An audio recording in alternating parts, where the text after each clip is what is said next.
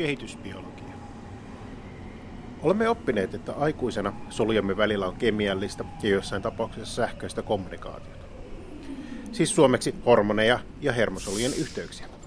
Samalla tavalla myös pienemmät organismit sisältävät vaikka kaksi solua voivat viestittää toisilleen. Erittämällä solun ulkopuolelle jotain kemiallista ainetta, jonka toinen solu pystyy tunnistamaan ja samalla muuttamaan omaa toimintaansa.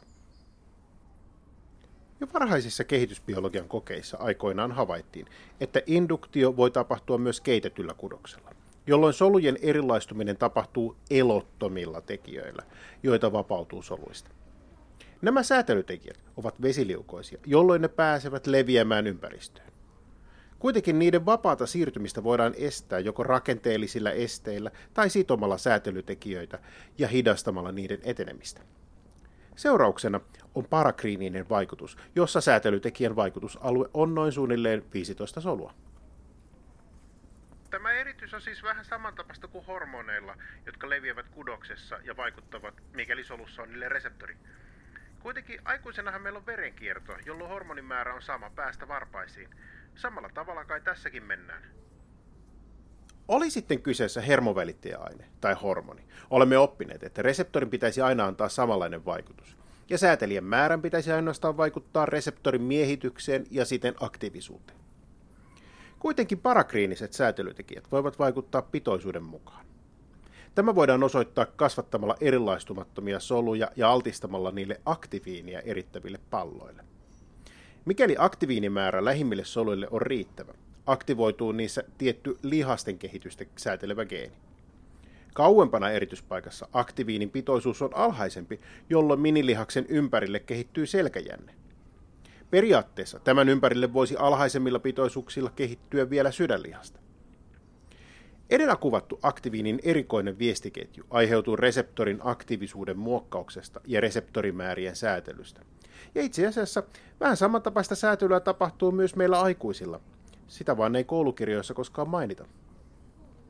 Solut siis erittävät ainetta, jolla ne saavat toiset solut muuttumaan. Mutta eiköhän tämä vaikuta väistämättä aiheuta pallomaisen rakenteen. Eihän tässä ole mitään järkeä. No samalla tavalla kuin hormoneissa on parakriinisissä tekijöissä kaksi komponenttia. Viestin viejä ja sen reseptori eli vastaanottaja.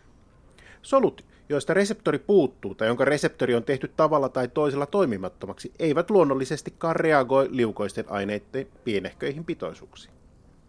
Tämä selittää erinomaisesti, että kemiallisten aiheuttamat kehityshäiriöt tapahtuvat eri elimiin eri aikaan. Silloin, kun siellä olevat solut ovat kovasti viestimässä toisilleen ja järjestäytymässä toimiviksi kudoksiksi.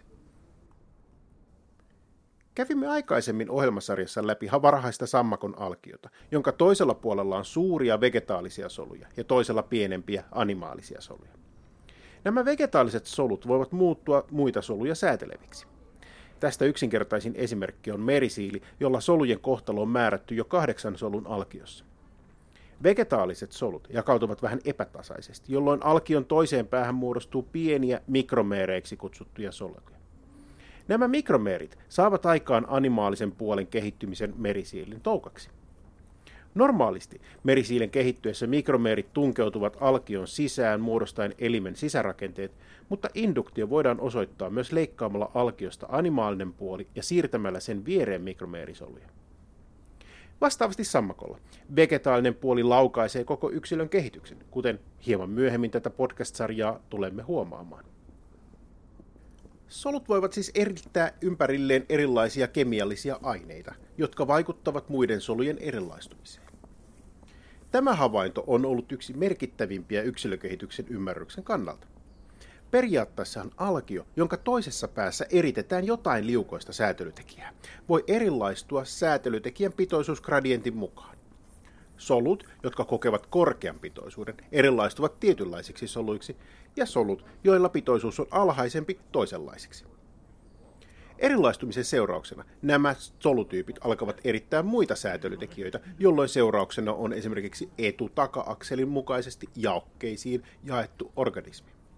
Tällainen jaokkeisuus on muuten havaittavissa kaikilla eläimillä.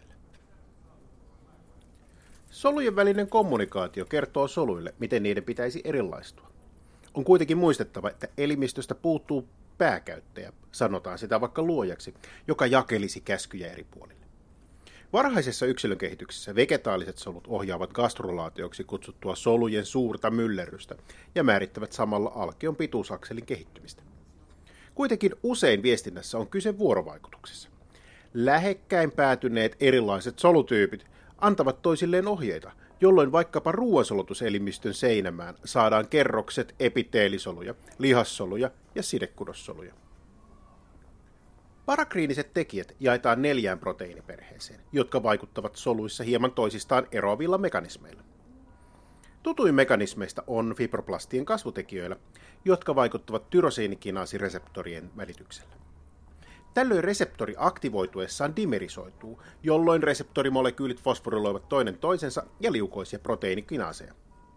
Nämä FGF-tekijät ovat niin sanottuja monikykyisiä viestikylkyilejä, jotka tulevat vastaan lähestulkoon kaikkien kudosten kehittymisessä niin selkärankaisilla kuin selkärangattomilla. Eräs FGF-reseptorien vaikutuskohde soluissa on JAKSTAT-signalointi, joka vaikuttaa paitsi luiden kehittymisessä, myös immunipuolustuksen aktivoitumisessa sytokiineillä. Samoja mekanismeja käytetään siis sekä alkion kehityksessä kuin vaikkapa virusinfektioiden vastaisessa taistelussa. Toinen ryhmä on Hedgehog-proteiinien ryhmä, jolla reseptori säätelee toista solukalvon proteiinia. Seurauksena on mikrotubuluksiin sidotun CI-proteiinin vapautuminen, dimerisaatio ja toimiminen transkriptiotekijänä kohdesolussa. Hedgehog-proteiinit saavat aikaan nimensä siitä, että nöiden mutaatiot aiheuttivat banaanikärpäsen toukassa piikikkään ulkoasun. Niinpä niitä nimettiin Indian Hedgehog, Desert Hedgehog ja, kun muut nimet oli käytetty, Sonic Hedgehog. Hauskoja nimi on annettu muitakin. Kaloilta löytyy kaksi hedgehogia enemmän. Alkujaan niin nimettiin Sonicin kaverin mukaan Etchina Hedgehogiksi ja Beatrix Potterin satusiilin mukaan Wiki Hedgehogiksi.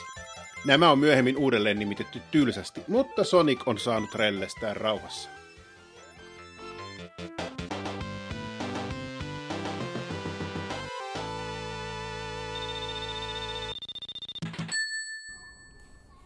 Kolmas ryhmä on WNT, jotka ovat sukua siivettömyyttä banaanikärpäselle aiheuttavan Wingles-geenin kanssa.